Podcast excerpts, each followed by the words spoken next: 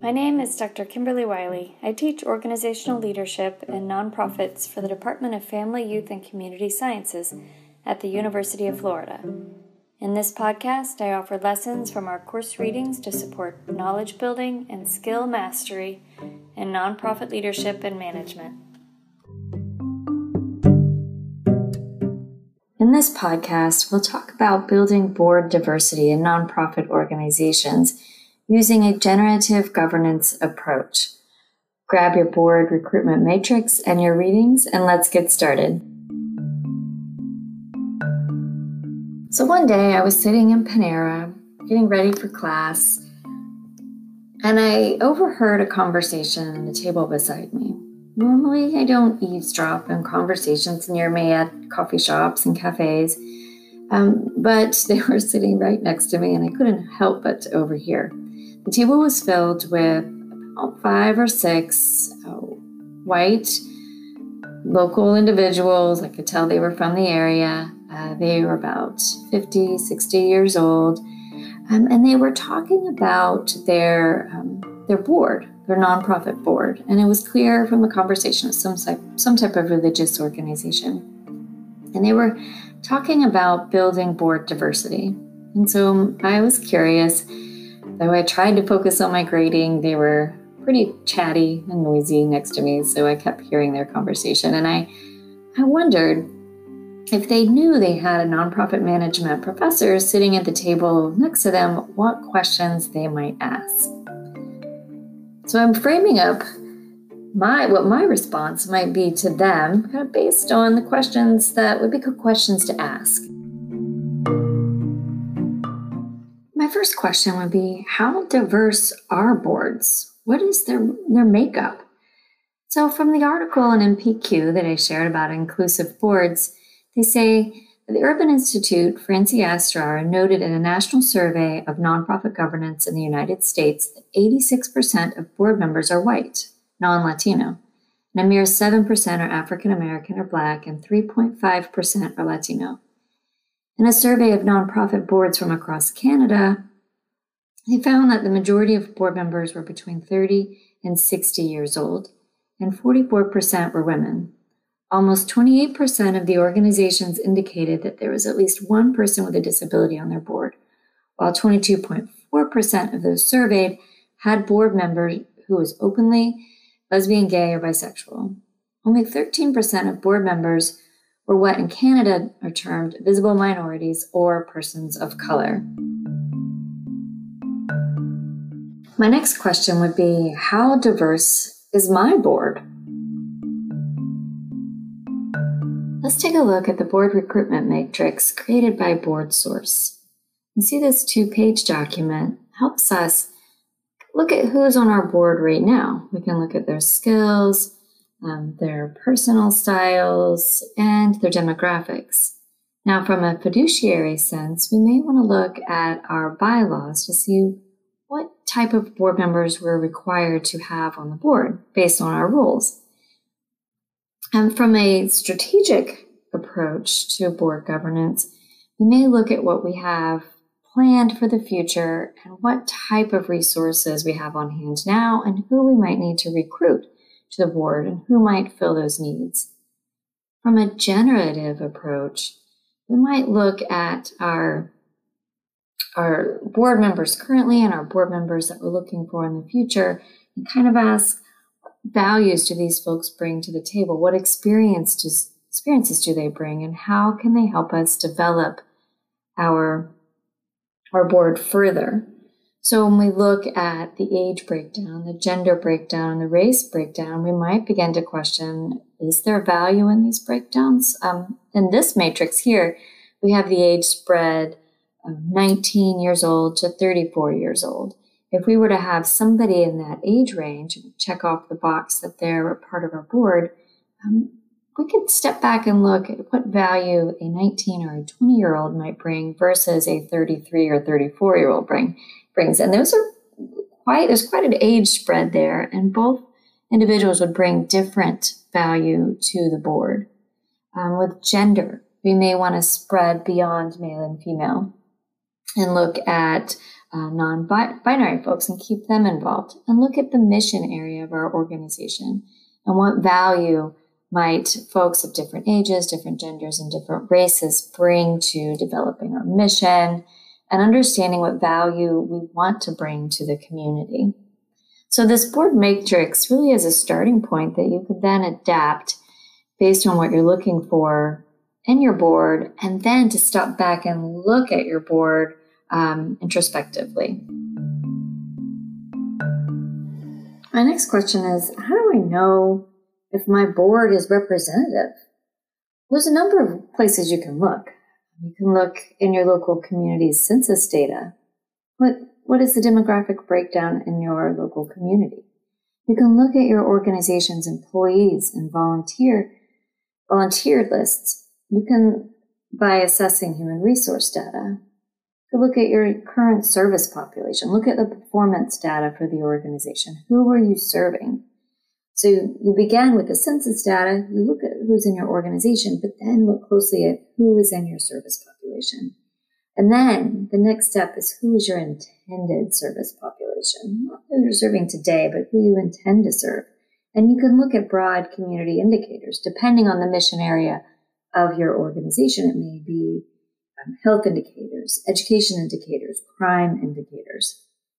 So I did an assessment once when I was working with um, domestic violence victims in the state of Florida, and I wanted to see how representative our body of staff and volunteers and board members were compared to um, those that we served.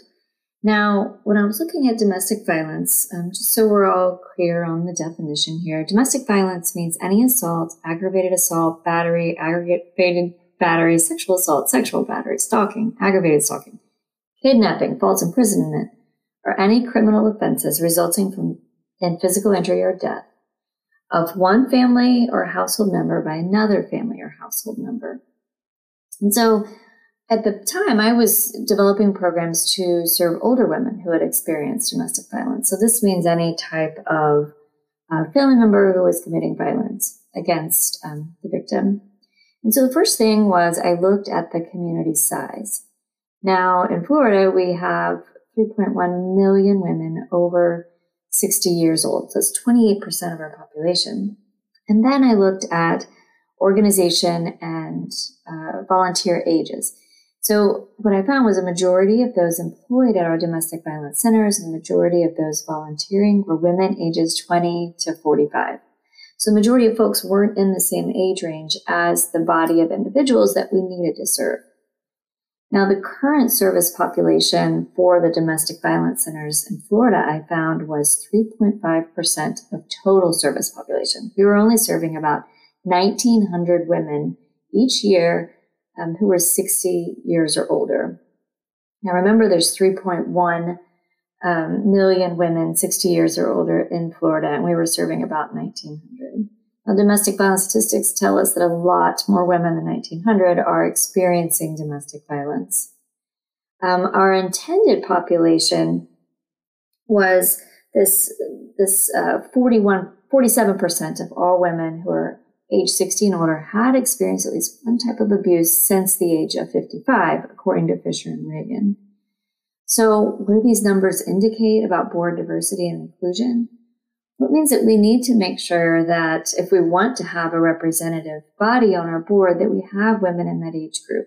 And that will allow us to think about our programming to make sure that it's accessible for women in that age group, um, that they can find out about our programming, and um, that we are really thinking about the needs. And so by having a representative board, we can uh, build trust in that community and we can make sure that our services are aligning um, and that we value um, these needs in the community. A diverse board that's representative can help us get to that point. Let's go back to my story about Panera. So, the folks sitting at the table in Panera were making kind of a business case for diversity. They wanted to recruit board members by advertising to different groups um, and get kind of their numbers situated. Um, they weren't using a generative approach to board development. They weren't asking why might someone want to be on our board that looks different than us or has a different life experience than us. It really was about numbers and counting. Uh, so if you look at the NPQ article on inclusion, they offer a typology, a typology of inclusion. And what this board, sitting in Panera next to me, was working towards was instrumental inclusion rather than transformational or relational inclusion. So, transformational inclusion is going to get us kind of beyond having kind of face value of a diverse board. Um, it'll get us past uh, relationships and just kind of a cohesive and culture building. It'll take us to generative governance, where we begin to have conversations about um, what it is that we're doing as an organization and as a board. So the board is diverse in meaningful ways that allow for both instrumental and relational inclusion to come together and have a transformational effect. So, what changes do I need to make to make my board more diverse and to bring more people of color onto my board? Now we we know, you know, we talked earlier about how most board members, over 80% of board members are white. Um, BoardSource did a survey of uh, people of color on serving on boards. So that was one of your assigned readings this week. And the first question they asked was, which of the following factors influenced your decision to serve on a board? And overwhelmingly, um, the response was around passion for the mission and opportunity to give back to the community. So if you have a board, it's made up of mostly white individuals, and you're wanting to bring people of color in, this survey would indicate that your board needs to feel important to the folks that you are trying to recruit. The board or the mission needs to be important to each board member. So the survey went on to ask to what extent um, did you feel accepted on the board? Um, did you feel as a part of the board? And for the most part, um, the respondents said that they were encouraged to be themselves with fellow board members and they had the same opportunities um, in leadership as other board members.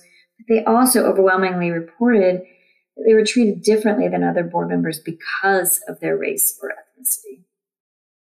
And they responded that um, that there's still a perception and misunderstanding that diverse boards cannot perform as well as non diverse boards. And that's what's driving board interactions. Now, there were experiences that positively shaped, shaped the experience of these people of color um, on their board, boards of directors. board culture was the lead uh, positive factor, board culture and leadership opportunities.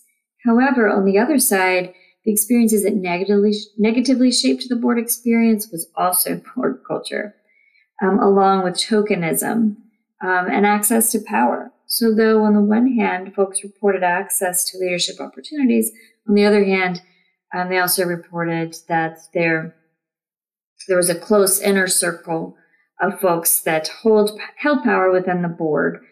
Um, there was also a lack of uh, genuine commitment to diversity and inclusion. And feelings of isolation, being maybe the only person of color on the board. Uh, one reported being treated like a token, having decisions made by small groups of insiders and not being heard, being treated with condescension, condescension um, or as though they were invisible. So, from thinking from a fiduciary perspective, um, the survey respondents re- reported that they've encountered a consensus that there needs to be diversity and a commitment to diversity. But when it came to strategically ensuring diversity on the board, there was kind of a, it kind of fell flat. There were a low number of policies to strategically recruit and engage people of color on the board. They also asked in the survey to what extent do the activities um, around board recruitment and inclusion, um, how are they effective in helping incorporate inclusive practices? So there were a range of strategic and generative approaches or activities. Um, so strategic approaches were things like actively recruiting board members from diverse, diverse backgrounds and assigning a mentor to these new board members. There were um, generative approaches that were more about including or incorporating diversity into the organization's core values and developing a diversity statement and creating a committee or task force dedicated to diversity and inclusion. Um, they did find the more fiduciary type responses where there's um, requiring training for each board member on diversity. They found those were not as effective as some as things uh, the more strategic approaches. And they reported um, one respondent said that we need to examine the motivation for being inclusive and determine if inclusion will help the board become more effective in its mission. Everything that we do in a nonprofit organization, whether it's on the board or in service provision, in our kind of managing our internal processes, everything needs to go back to the mission. And we need to think about how can a diverse, a diverse board help us better reach our mission. So, to the folks sitting next to me um, in Panera that day, um, had they asked for what steps uh, they could do to diversify their board in terms of race, um, what they were doing was what I observed they were doing and overheard is that they were um, working towards recruitment strategies and communications that reflected the needs of communities of color. They were they were attempting and trying to do those things and they were expressing a commitment to diversity and inclusion. And these are all really good things. The things that were missing that I might recommend to them would be a formal process to assess board culture and identify barriers to inclusion, um, a process to identify and address discriminatory and non inclusive behaviors, just taking a step back looking at what they're doing. Um, also, I'd recommend a detailed plan of action to become inclusive. So once you have recruited new mem- board members, um, then what? What is the plan? We need to think strategically. And also organizational policies and procedures that address diversity and inclusion. Quote Bradshaw and Fredette in their NPQ article on in- inclusivity, they say inclusivity is a culture changing process and one that will bring a multitude of divergent logics and ideologies to bear on shared and sometimes divergent interests. Rather than construing this effort as simply providing a new seat at the table, genuine transformational inclusivity will result in a distinctly changed entity, one that balances permeable and responsive boundaries with achievement oriented focus intended to meet the demands of the board and its mission. In this podcast, we reflected on diversity and transformational inclusivity. If you have questions or comments on the podcast, please leave messages through the app or the Anchor website.